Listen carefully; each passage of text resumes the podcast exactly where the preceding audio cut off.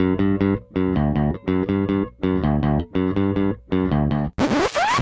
there, this is Jay from Filmstrip dropping in to let you know you're about to hear a classic episode from our archives. Some of these shows were produced before we called the show Filmstrip Podcast, before we used popcorn ratings, uh, had the standard intro song from Frozen Lake 121, or really even knew what we were doing recording and editing the show. However, there's a lot of fun in them, and we hope you enjoy. Just wanted to let you know in case you noticed the differences. Now, on to the show.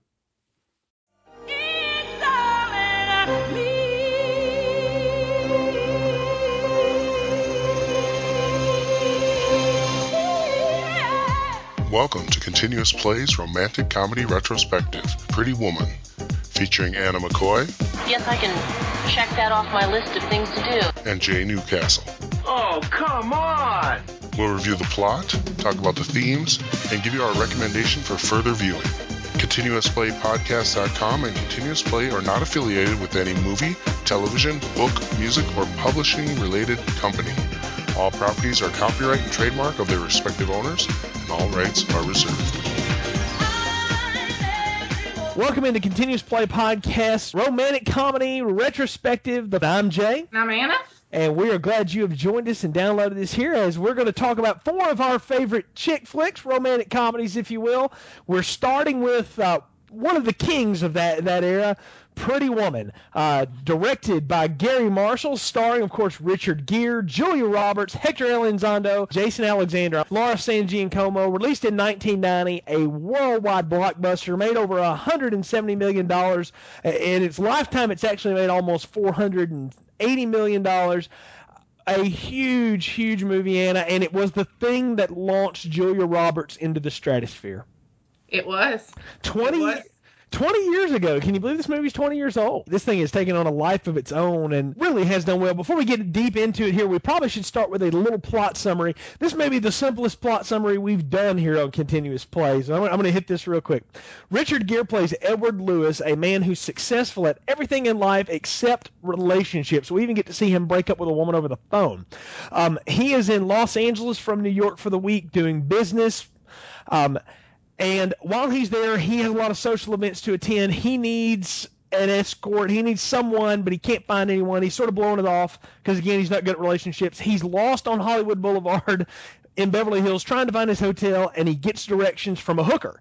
Played, of course, by Julia Roberts. The hooker's name's Vivian. Not only does she give him directions, she gets in the car and basically drives him to the hotel. They strike up a conversation, kind of hit it off. He invites her in for the evening, but not so much for the sex as he wants some company, he realizes this is the perfect, as he as she calls it, the beck and call girl for the week. He hires her um, for three thousand dollars to w- basically be his employee for the week. He buys her clothes, he showers her with gifts, and he basically shows her off as as arm candy all week. All along, he's involved with business, and they get to know each other. And as they get to know each other, they do everything they can to not fall in love with each other, but of course, ultimately they do. And that is the basic plot of Pretty Woman, and we'll get into the details as we go. But I got to start with this, Anna. What, when was the first time you saw this movie? We just said it was 20 years old. When did you first experience it? What were your thoughts then? Have they held up over time? Um, I'm trying to think. I know I didn't see it in the theaters. I think I was a teenager and I saw it on TV. Kind of like your um, experience with Caddyshack Yeah. in rerun. I think I probably saw it on TBS or ABC or something where they cut out all the bad words and the nudity and stuff. And I saw it then. And I've since then seen it. Theatrical release version. I just, I, it has held up, to be quite honest. I actually just watched it yesterday again and it, I feel the same way about it as when I was like 15 and watching it. And I, I really, and I don't think this is one, unlike Caddyshack, where the clean version takes that much away. And maybe that's attributed to the story being pretty good. I, I would agree with you there. I, I think uh, I was 14 when this came out. I think I saw it when I was like 16, and I want to say I saw it on television first as well, and then I saw it later on, like in college or whatever. Of course, saw the the rated version or whatever you want to call it, and I never really noticed much of a difference. And you watch it now, there's there's some language in this thing, and there's some tense situations, but there's not there's not a lot of stuff to get in the twist over. And I agree with you. It doesn't take a lot away from it to to have seen it on television first. This is one of those that was the date movie if you were going to rent one and, and watch it together, like when you were at, later in high school, when I was in high school and in college. Everybody wanted to watch this movie. And Mhm. like we said, it made Julia Roberts this huge superstar. It, it, it wasn't lost on Richard Gere. He was already a star, but I think people named him sexiest man alive a couple of dozen times after this. I mean, you know, it, it was big for both of them.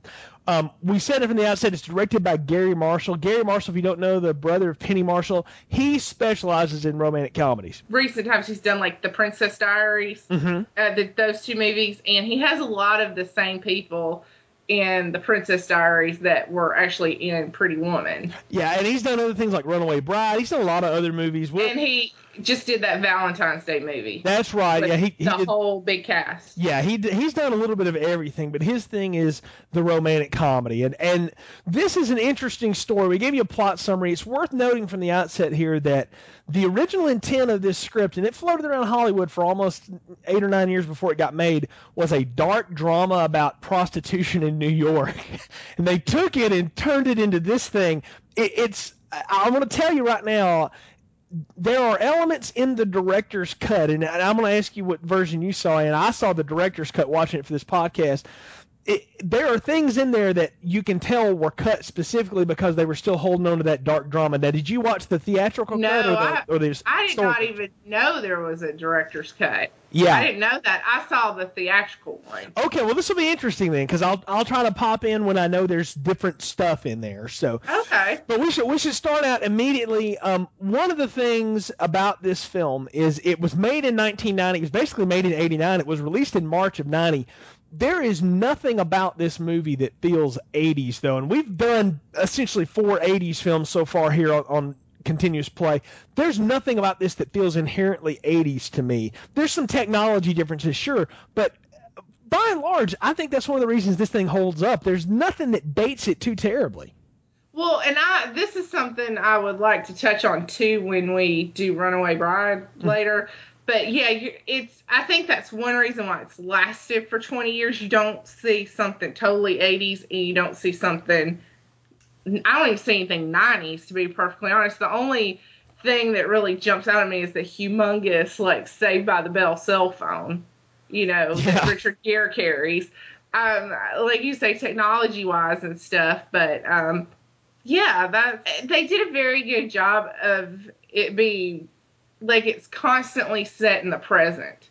You know what I mean? Yeah. It doesn't feel like we're going back to 89, 89, 90 or 20 years ago. It feels like it could be done now. And I did notice last time I watched it some of the fashion, like the ladies Yeah. with the hats. And then another thing I noticed um, was when she's they do, of course, the montage Oh. of all the stores on Rodeo Drive. Yeah. And I noticed like I was trying to look, but most of them were like Gucci and stuff, which of course is still around. But I was trying to think, um, are some of these like not cool anymore, or not good designers, or anything like that? Good. So, but all in all, it could very easily be placed in today in today's time. Yeah, you're you're the Sex and the City fan, so I'll leave the fashion critiques to Yeah. you. I Um, was trying. I was gonna say, well, if it was in today's day and time, there would be um, Manolo Blahnik, but it's Yeah. not.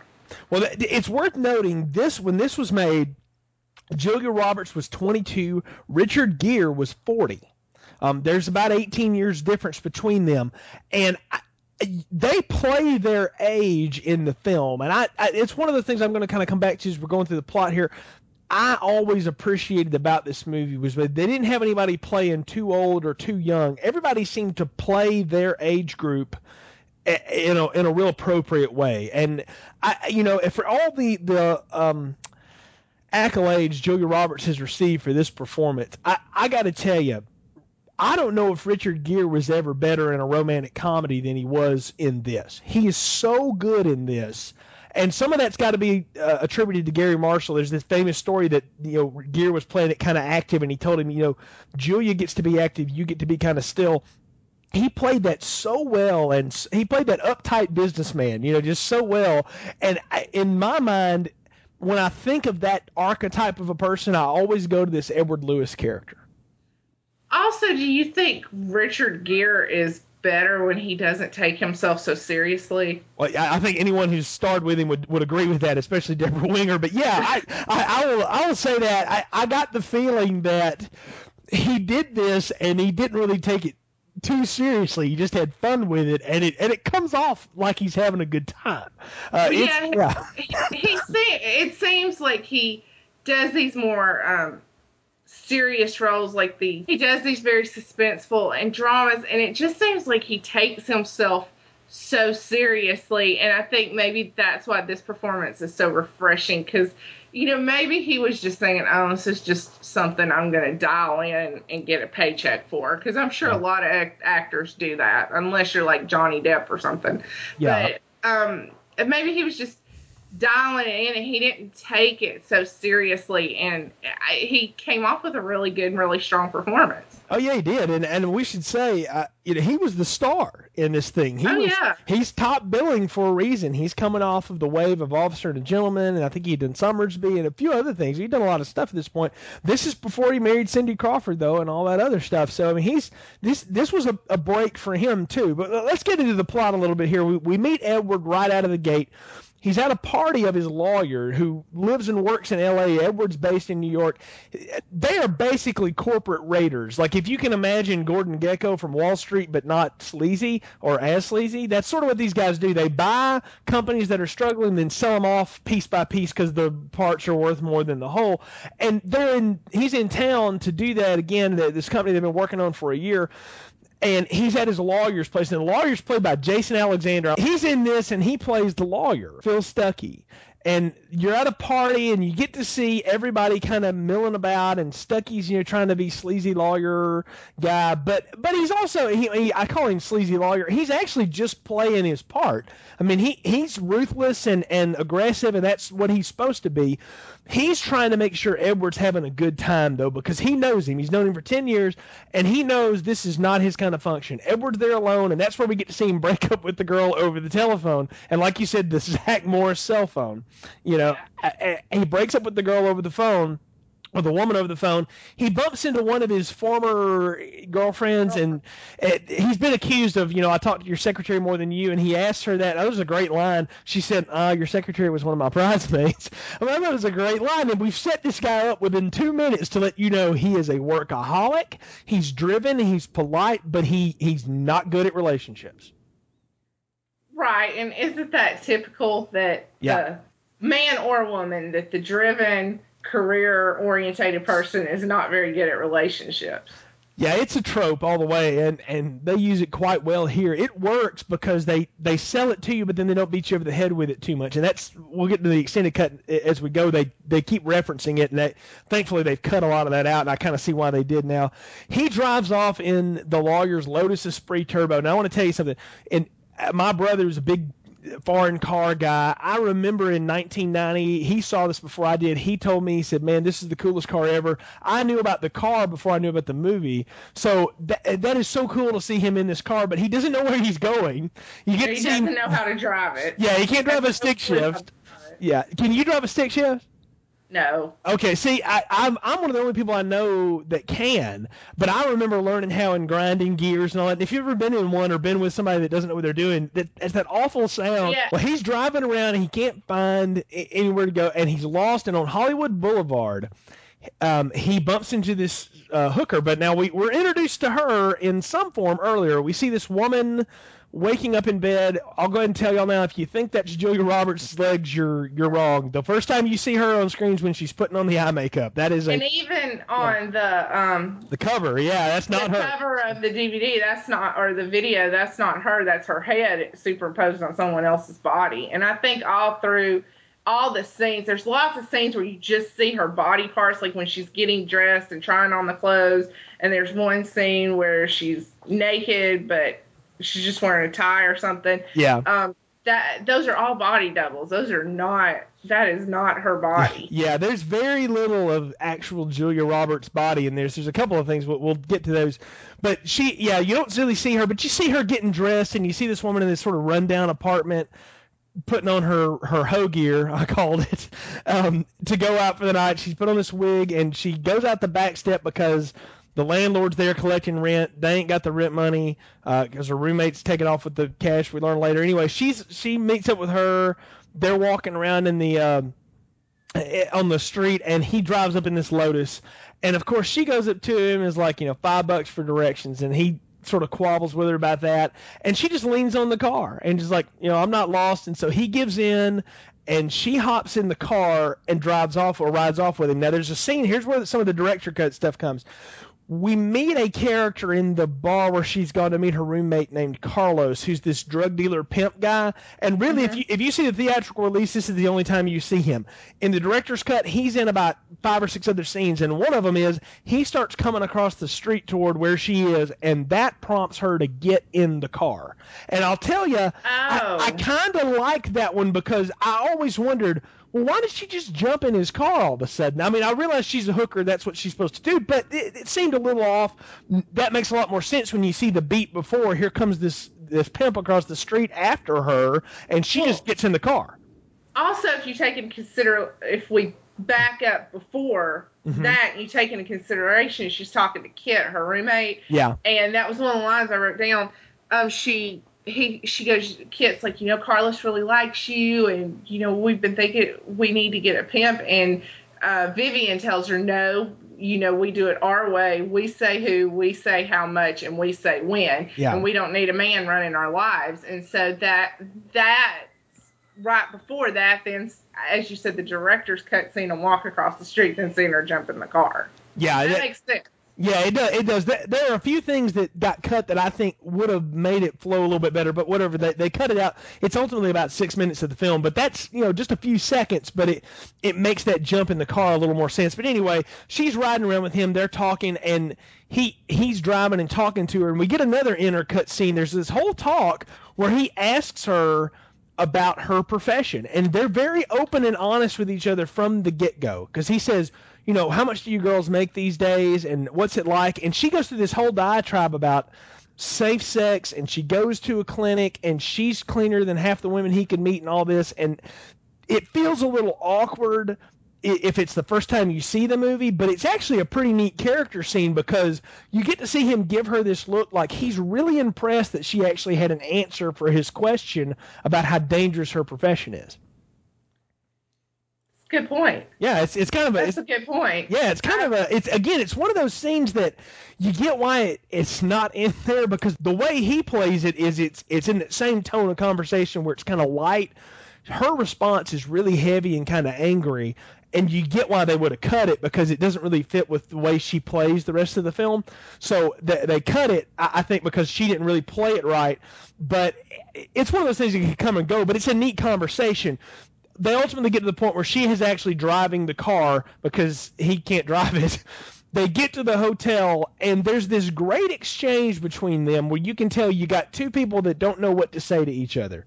And it's that awkward little silence and he's like, "See ya," and she's like, "See you later." And then he turns around and goes and gets her off the bus stop bench and and invites her inside. And I love that little it's just those little looks they started giving each other. It was so it's kind of cute and silly, but it really sets up the fact that these are two people that are not only bad at relationships, but they don't know how to even start a conversation with the opposite sex that's normal.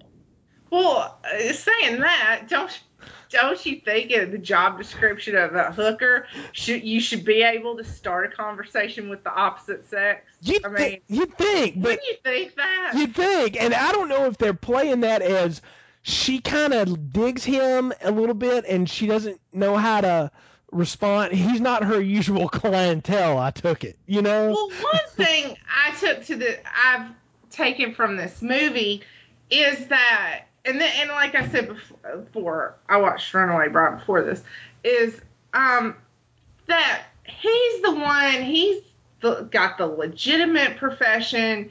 He's got this company. He's knows what he's doing. He's ambitious. Yeah, he's bad at relationships, but he's ambitious. He's got this legitimate company. He's in the suit. He's got the culture. He's got all that stuff. And as you go through the movie, I noticed, and you know, she's just this hooker on Hollywood Boulevard with a safety pin or something holding up her boots or her stockings and stuff. But she's got her act together more than he does because you go in and he talks about his therapy and his parents and stuff like that. And she goes in and, and um, like you say, even in and I think that scene you described earlier where they're talking about the clinic and stuff that would have fit because she goes in and there's a scene we'll talk about later on in the hotel room with the dental floss and she just seems to have her act together. She's like, I don't do drugs, I don't do this, I'm just flossing my teeth or whatever. And Mm-hmm. she like fixes his tie and says, um, oh, how, she's like, how do you know I do that? She's like, oh, I screwed the debate team. And, Yeah. and he's like, he's kind of like his jaws dropping. She's like, I'm, I'm kidding. I had a grandfather who was nice to me Yeah. and stuff like that. Is she? She as you go through the movie, and she just seems to have her act together. Yeah, she's a prostitute, but he just seems to have all this baggage. She's baggage. She's bad at relationships. His parents just screwed him up. I think his dad left for his secretary. Yeah. He had to go to therapy just to say he was angry with his father and stuff like that. And, you know, she's had all these hardships and she's street walking Hollywood Boulevard. But I think that's something he realizes as this movie goes on. But she's got her stuff together and he really doesn't. Well, and you see that even the first night they're together. She's all about Yeah. let's let's get down to business and all this, and he's like, whoa, hold on, hold on, hold on, and he's slamming on the brakes. And ultimately, it's, it's a great scene where, and it's repeated a few times in the film, where he goes, look, how much is it for the whole night? Because it's a hundred dollars an hour. We've established that at this point, and she was like, you can't afford it. And he said, try me. And she throws out a number, three hundred bucks, and he's like, done. Now we can now we can relax. And she's like, uh, really? You know, and you get a feeling that this guy, material things don't matter to him. Clearly, he's got more than he could ever do anything with. He wants company. And they begin to talk, and, there's this whole thing. She's laying on the floor having a good time eating, you know, food and stuff, and he's like working, but he just wanted somebody there. And of course, ultimately, she winds up seducing him. The the next day, he's on the phone with his lawyer while she's in the in the bathroom and is swimming in the tub as she says singing Prince, which is absolutely hilarious. And as a Prince fan, I just I, I find that scene just wonderful. But anyway, he's talking to the lawyer, and the lawyer's like, "Look, I know a lot of good girls in town," and he's like, "No, you don't," you know. And he realizes I've got the answer to my social event calendar right here. I just need to hire her. The famous negotiation to three thousand dollars in the tub, and they have this whole conversation about you know I want to hire you for the week. I'll I'll buy you clothes. I'll I'll you're you're basically paid to be my beck and call. You know, and she throws out you know five thousand dollars, six thousand dollars, and he counters with with uh, something, and it, ultimately winds up being three thousand, and and he says done, and she just is like oh you know, and it's it's more money than she could have ever seen, and you can tell she's got a plan working from the get go, because the first thing she does is after he leaves is she puts money in an envelope, she calls her roommate, says come get the rent money, and she starts squirreling away stuff. She's making plans to get out of that life and they set that up early and they keep going back to it with her. And you make a great point. He's kind of lost in his own world and the only thing he knows is all of his work you know. And, and i don't have any idea what in the world he's doing because he's not a lawyer and he's got law i don't know what the guy's doing but he's working all the time. He's lost in that it's the only thing he knows well she doesn't care about her work. She's got the rest of her life planning out in front of her and she's trying to figure it out as she goes. Even though she says she's a real fly by the seat of her pants kind of girl and stuff she's really not. Vivian's trying to get out and do something else with her life and she realizes this is the golden ticket to to to that that movement this three thousand dollars. So he has hired her to go and do this and it's it's a or to be his his escort for the week and it, it was a great scene. The next thing that happens is one of the best characters in the film is played by hector elizondo the hotel manager Bar- barnard thompson. I love that where he's trying to give him the card and it gears blows him off. She she of course is not supposed to be there because clearly she doesn't dress like people at the big fancy hotel they're at and of course he takes her aside and tries to figure out what she's doing there and i, I felt like they could have made that guy be a complete jerk to her when actually he was very much a protector and i wrote down in my notes that there are two protectors in this movie philip the, the lawyer jason alexander is edward's protector for, for better mm-hmm. purposes, and Bernard becomes Vivian's protector in the film. Did you get that? No, I, I I can see Bernard. I can I can agree with you on that. I agree with you on that, but uh, when we get to the end of the movie, Richard Gere has a good line where Jason Alexander's like, "I did it all for you, Edward. I did it all for you," and Richard Gere's like, "No," or Edward's like, "No, you didn't. You did it for yourself. You like the chase. You like the kill." I, I think that I mean Jason Alexander was just if he was protecting Edward, he was protecting Edward in Philip Stuckey's own self interest. He was whereas Bernard was tr- protecting Vivian for Vivian's own self interest. He was being mm-hmm. being giving about that and being kind and being a good hearted person, being a good Samaritan. Whereas Philip was just being just jerk. He just did it because he was afraid if if um, Vivian got her claws in on quote unquote, then everything he and Edward had worked for would be gone. And I think that is for Philip Stuckey's own self interest, not necessarily Edward's. that's a really interesting point. I, I didn't take that away from it, but I, listening to it and thinking about it, you're you're dead on. Stuckey's protectorship of, of Edward is, is only for his own interest. Bernard, yeah. you get the feeling, is just protecting reputation of his hotel and of his you know one of his favorite guests because uh, they know Edward you know from business and, and he, of course uh-huh. he spends a lot of money there and he genuinely likes her because they really strike up that conversation. She tries to go shopping. She gets snubbed by the snooty women in the store because she doesn't look right, even though she's got a wad of cash to spend. She comes back upset, and that's when he confronts her. And he picks up the phone, and she's like, "Great, you know, tell the cops I said hey." And he calls a friend of his at a department store to help her buy a cocktail dress. He actually extends genuine kindness to her, and it's the first time you you realize that you know he actually cares about this woman and wants to make sure she she gets the right dress. And maybe it's because the character, despite being, and I I think, I think a prostitution prostitution has a and this is the liberal coming out me. I think prostitution has a bad connotation because I have gotten on my little soapbox at work because of Kate Gosselin, and I'm mm. like, at least if she was out being a prostitute, she'd be doing an honest day's work. so I think it gets a bad connotation, but it doesn't mean they're bad people. You know, I mean, people say, oh, they have no self respect, blah, blah, blah. Maybe they're doing this for a reason. I mean, the economy's bad, you know, who knows? But I, th- I think he, um, she, she's a good character and she's a good person, and I, Bernard sees this. He sees that in her. He he's one person who looks deeper in her, doesn't just see the the hoe gear as you call it and stuff. Yeah. He sees the person and he sees deep down that she is a good person. Well, that's also a function of the plot too, because I said you know Vivian gets on the hoe gear early. When they wake up the next morning, all the makeup is gone, and it's just mm-hmm. Julia with that long, bright, big red hair and she undergoes a transformation and you can see the look on Gere's face it's like wow she's she's even prettier without that. And I think he even says, you know, she's like, yeah, red, and he goes, better. You know, he's like, yeah, yeah he approves of it, and she never goes back to the hoe gear again, like not even remotely close to it. Right. And, and I'm like, you know, this is a person who does what she does as a function of things that have happened to her. It's a great part of the story when they're laying in bed and she tells him, you know, look, I, I'm a bum magnet. I've always been with bad dudes. I followed one out here and then I got out here and had no job, no education, no bum. I did all these crummy little jobs, couldn't make ends meet. I met Kit, and she talked about prostitution like it was it was this glamorous thing, and she was on her own, and she had money, and you know I cried my whole way through it, but then I, I just got used to it, and I just got into it. But it's not my life. It's not who I am and at that point you've already figured out Vivian's much big, bigger person than what she is, and this is something that got cut in the theatrical, and it's one of the things that bugs me. Gere has a great line with her where he says, "I I think you're an extraordinary person. I think that's all you've ever been since I've met you."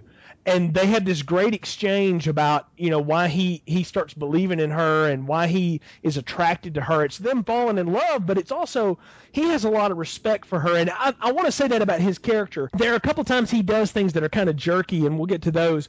But for the most part edward does a kind of goes out of his way to be very respectful and very nice but he's also really open and honest and he wants her to say look just be what you are. I am what I am. We're here together. This is a job. And, and, and I thought that was a neat point. Which goes back to I was thinking as you were talking about this earlier, is if you can't be open and honest with the prostitute, who can you be open and honest with? Good point. I mean, I mean, like the old saying goes, is you don't. And going back to the whole Tiger Woods debacle and Charlie Sheen and everything, you don't pay them for what they do. You pay them to shut up. You know, Yeah. you could go get it for free. That you know, if if you're Tiger Woods, which he did, he got it for free. He got porn stars, got everybody. You can go get it for free, but you know, yeah, the if you pay for it, that'll shut them up. So I mean, I'm just when you as you're saying this, and maybe that's what Edward needed, and you could see later in the movie when they're at the polo match where all these girls or all these women who are kind of like gold diggers or whatever are kind of Yeah. like flirting with them and stuff and are a little myth that he's off the market quote unquote so you could see that he's been dealing with women like that women who play games and here and who play games and want and here comes this woman who's so straightforward and so open and so honest that that's really what he needed. He probably had these women who were just trying to snag a rich husband because he thought that's what you know rich people are supposed to marry other rich people and that become rich and you you know you do this Yeah. this and that and that's the whole grand master plan and these women are playing the games and they're you know they're dolling up and they're gucci's and they're manolos and stuff and here's this streetwalker who's just she is what she is there's no point in pretending nothing's you know nothing's gonna come of this probably and that's really what he needed to open up maybe Well, it's also, and we we mentioned it before. His his father, and he's got issues. His father was very wealthy, um, but left his mother for another woman and took all his money with him, as he said. So you get a feeling that they struggled for a lot of years.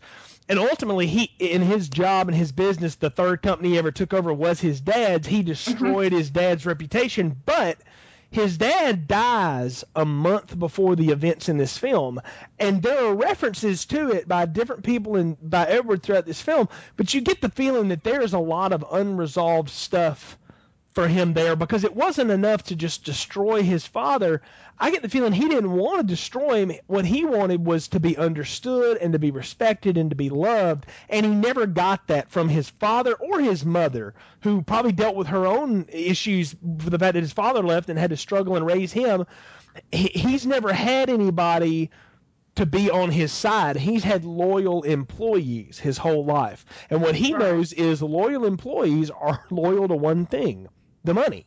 And as long as he's got that, he's got people like Stucky and even the limo driver, even the limo driver, or even like the the hotel manager. There- uh, uh, There's that great scene where they're doing the, the montage of shopping, and he says, "Look, I, we're going to spend an obscene amount of money in here, and what we need is more people sucking up to us because that's what we really like." And it's a joke, and it's a great line, but you get the feeling there's some reality to that too. That's what this guy needs. But with this woman, she doesn't kiss his foot. She doesn't do any of that stuff to you know fall out in front of him. But at the same light, she's opening up, letting him in. She's bringing him out. There, there's all kinds of neat relationship dynamics going on between the two of them. But Edward is a damaged guy, and he's starting to realize I've got to verbalize this and deal with it. And he finally finds someone he feels like he can trust, and it's it just happens to be in the form of this streetwalker. Yeah, and that's goes back to what I'm saying. If you can't trust a prostitute, if you can't open up to a prostitute, who can you open up to? Yeah. I mean, Yep. it goes back to my my thinking of that, and that, so that uh, that's something I got from the movie. Yeah. With it what you will. It is pretty interesting though, but you you know you, you mentioned all the different places he takes her. At some point, he confesses to Stucky who she is, what she is, basically not who she is, but what she is, because he's worried. You know, she's a spy and all this stuff, and Stucky, of course, says something off color to her, and it bothers her, and it bothers her to a level that she gets mad and storms out and is gonna just leave him, you know, for the week. This is before the you know the week's over and he's like, "Fine, leave." And you know, he walk, turns around, walks away. She walks out, and then he goes out to the elevator to get her. Mm-hmm. And I thought, you know, that was a great scene. That they they didn't have to do it that way. They could have played it so much bigger, but it's quiet. He goes out and says, "I'm sorry. I I shouldn't have said that to him. I was just trying to calm him down. no excuse for my behavior. It won't happen again. And she says, don't let it, you know. And then that's when they have, you know, you have a feeling they have the makeup sex. But they have that great conversation in bed where they're talk. She's talking about where she came from, how she got there. He's already told her a lot about himself, and he tells her, you know, he really thinks a lot of her and thinks she's got a lot of potential and all that kind of stuff. That's a line that pays off in the end too. But he says that same line that she uses on Kit at the end about we think you got a lot of potential. He says I, I think you've got incredible potential. You know, not only as a as a an employee but as a person. You know, and all, they're they're really connecting with each other at this. And it's when you you start to get the feeling that he's loosening up around her and it's making everybody else around him uncomfortable, especially Stucky. But he takes her off for the night to go to San Francisco. They fly on his private jet and they go to the the opera. And she, She has that obscenely expensive necklace on. oh yeah, the, the quarter million dollar necklace, which that was actually real, cost that much. They had an armed guard on on the set. One of the best scenes, by the way, is when he clamps the little thing down Yeah. on her hand. It totally improv. wasn't supposed to do it. Her reaction is actually real. They have this great day in San Francisco, and there's all this kind of moody love songs going on in the background, and there's a scene that got cut at the end of that that that is probably the best thing that got chopped out of this this whole director's cut thing. They go back to the Blue Banana to look for Kit again for some reason. They're in the limo, and Carlos and his thugs show up, and Edward basically just goes all BA on him out in the parking lot and starts talking tough. And then his limo driver rolls up and he's got this huge gun, you know, and it scares him off. And then they get in the limo and they're like, "You don't ever come near her again," and blah blah blah. And it's I'm gonna tell you, it's the most forced thing in the whole director's cut. It's good that that got cut because if you'd have seen that, you'd have been like. So, so Edward is now not only a cool guy and starting to lighten up, but now he's Chuck Norris. You know, I I mean, that's really how it plays. And I'm sorry, Richard Gere can do a lot of things, but play a tough guy ain't one of them. It's just No. not. It's it's not what he does. I mean, he's played some smart, physically, you know, active people in his career. Playing a thug ain't one of them. It's not something you can do. And and they cut it and they're done with it. But it's a neat scene because it's more of them together and how close they're becoming with each other. And uh, you, there's a great scene where they're riding horseback together. That pays off years later in Runaway Bride. You know, that's half of that movie is somebody on a horse. It, it, but you see that there, and my wife and I were going, "Oh my goodness!" You know, because we, uh, oddly enough, we've seen this movie enough. We actually own this DVD. We had never watched it after having bought it, you know, on sale or something, because we think we know the film. We never pay attention to it. There's one of the things you just you miss, and that's kind of the end of the new stuff that gets thrown in there. But it- there's all these scenes where they're building up together, and then they have this this. uh, It's one of the best conversations in romantic comedies ever. They're out on the ledge. It's the last day. You know, he's going to close the deal, and he he sets it up for her. Look, I'll have you an apartment. I'll have you a job. You'll be taken care of. I'll see you when I come in town. He basically wants to keep this relationship going, but he wants to get her off the streets. And she turns him down. And I thought, you know what? This woman's not only smart, she's got some guts too. Because she realizes, I don't want to be your beck and call girl. I want to be your woman. I want to be the love of your life, you know? And I thought that was that was a the way she played it was so so good.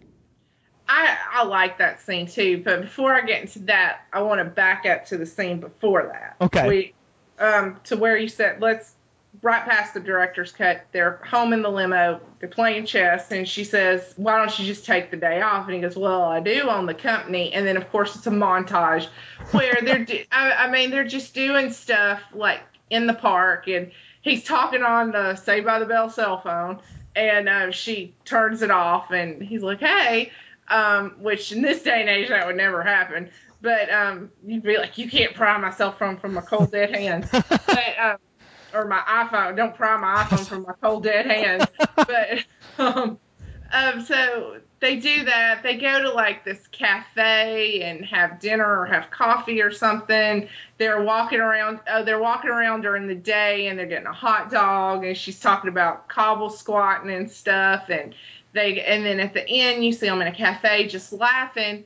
And then um, of course, and of course we go in and there's another sex scene. But what? And I think I've heard this either from Garry Marshall or from, or maybe I've heard it in some kind of commentary or something.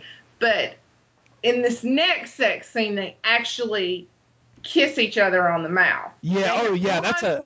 all all this stuff, and at the very beginning, at the very first time when he says, "Okay, let's relax for the night," and they get into it, and he's like, "What do you do?" She goes, "Whatever you want, but I don't kiss on the mouth." And there are other points where they're they're getting intimate and he tries to kiss her on the mouth, but she pulls away or stuff, and she's ma- she makes comments that Kit says it's too personal, and I agree. I just do it, blah blah blah. But I, I thought some. I think Garry Marshall said that that this is their first kiss, but you've got to look at it as they've gone this whole they've gone an hour doing God only knows what, and this is their first kiss, and I thought that that was it was I don't know if it's the directing or the acting or whatever, but it was a really good and tender moment and after having this whole movie of them doing God only knows what, hmm. that still felt like I mean it it felt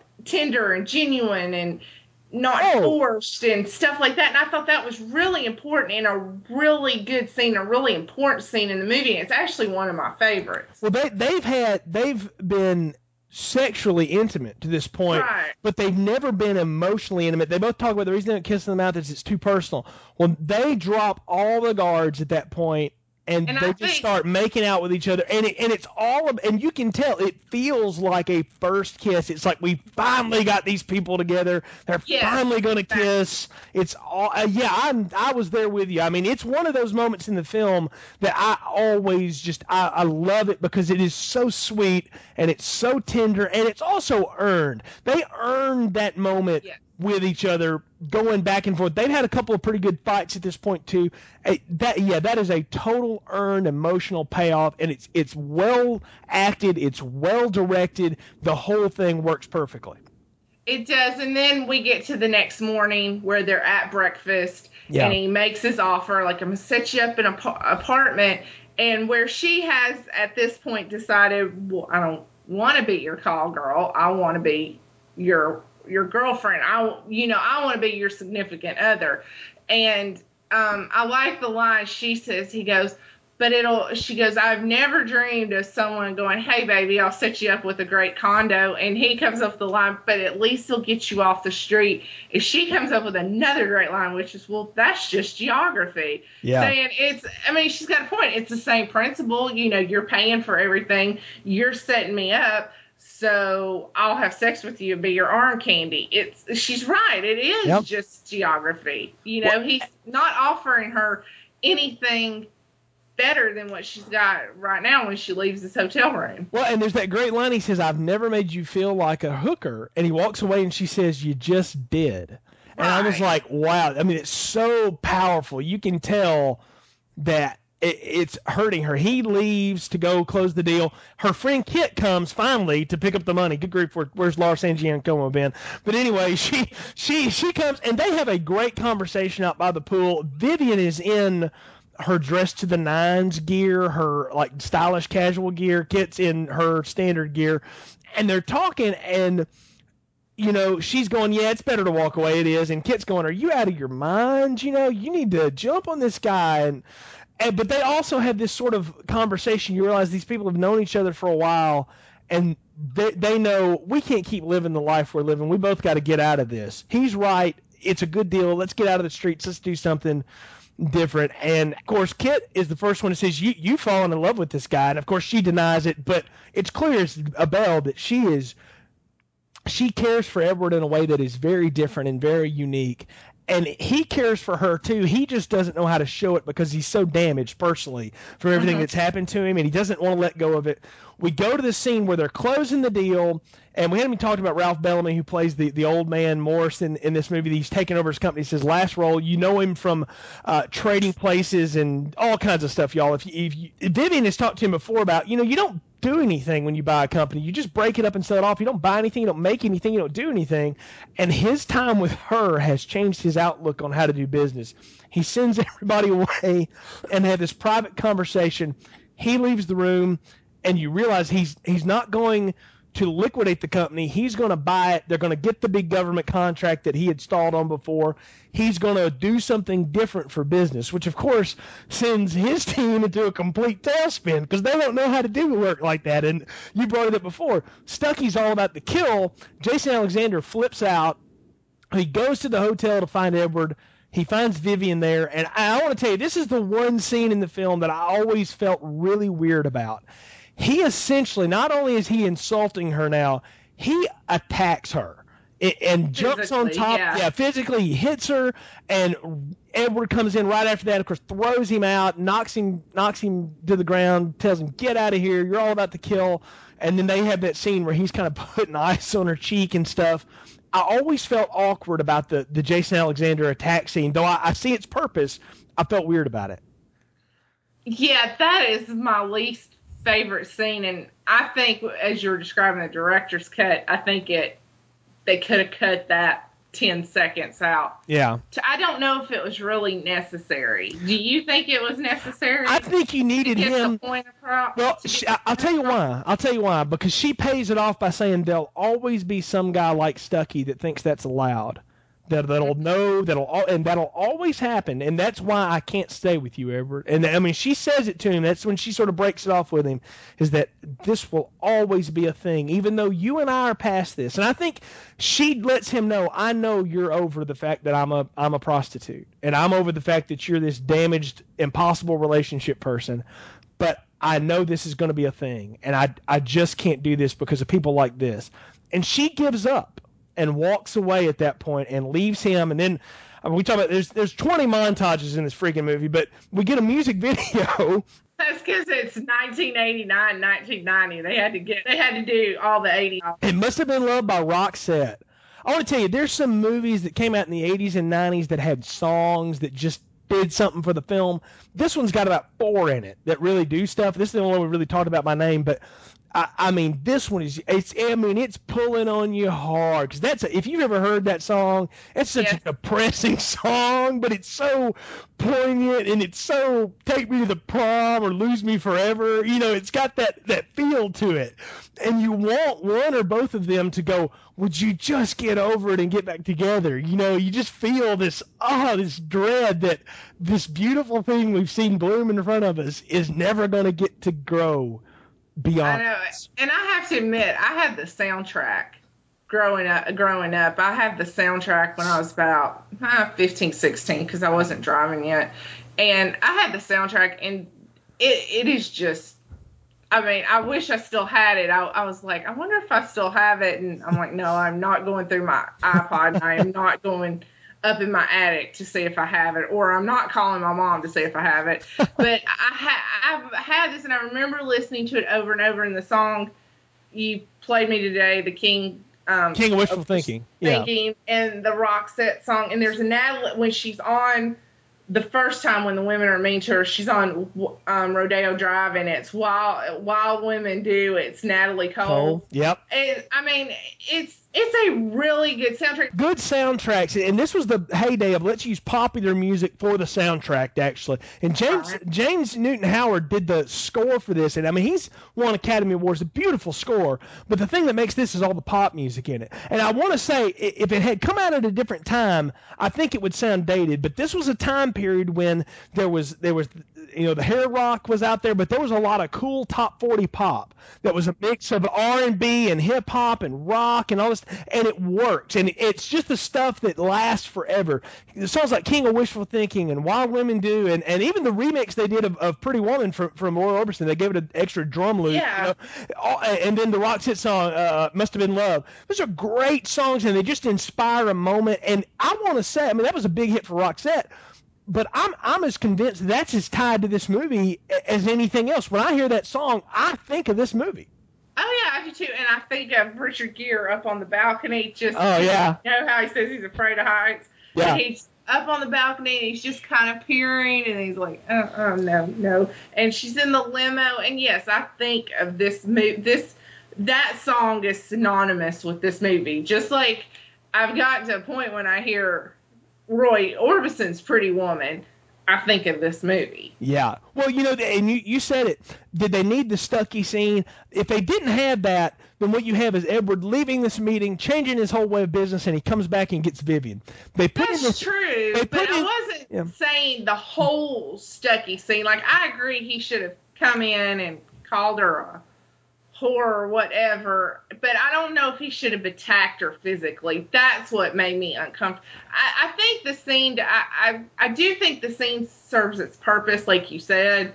Um, but I don't think he should have attacked her physically. I think that's more along the lines of this dark the Yeah. dark drama part and because i just and i mean you you got to and you got to also think of when i've seen i saw it when i was like 14 or 15 which is when seinfeld is in its heyday and here is george costanza attacking attacking Vivian. Yeah. you know, I mean, it's. I, I mean, maybe if I'd seen it like before when it came out, it would make more sense. But I just, I'm like you. That scene where where he physically attacks her is what makes me uncomfortable. Not that he comes in and is like, "Well, I see Edwards on your team, and I don't know why, because you're just a hooker, or you're just a call girl." I, I, that makes sense, but I didn't see the need that he had to visit physically attack her. it gets us through the plot. It's it's, It nothing does. more. It gets us to the point where she leaves. He's checking out of the hotel, and now Bernard has had the limo driver from the hotel take her home. All right, mm-hmm. which is a plot point. Okay, I and I didn't take. I never took this from it until I watched it this time. I'm like, that's on purpose, because he now knows where she lives, and he's going to get that information. She's in there packing up. She's going to San Francisco because she's going to start a new life. She gives her uh, roommate some money. Who's you know she's already found somebody else to live there. She's already said I'm giving up you know prostitution. I'm going to go you know learn how to be a hairstylist. You know, you you get some closure with Kit. She leaves, and Vivian's packing up her stuff. She's getting ready to go. Edward's going to the airport, and he re and as he's checking out of the hotel, though, Bernard Thompson tells him, you know, the limo driver took Miss Vivian home yesterday, as as if to say, if you want to go get her, there's one last chance to go get her.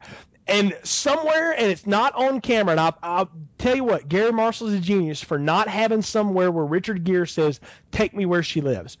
All you see is Julia Roberts sort of looking around the apartment one last time, and then she hears this honking of the horn, and she hears the music from that opera that they went and saw together playing, and Richard Gere's riding up on the big white limo, the big white horse.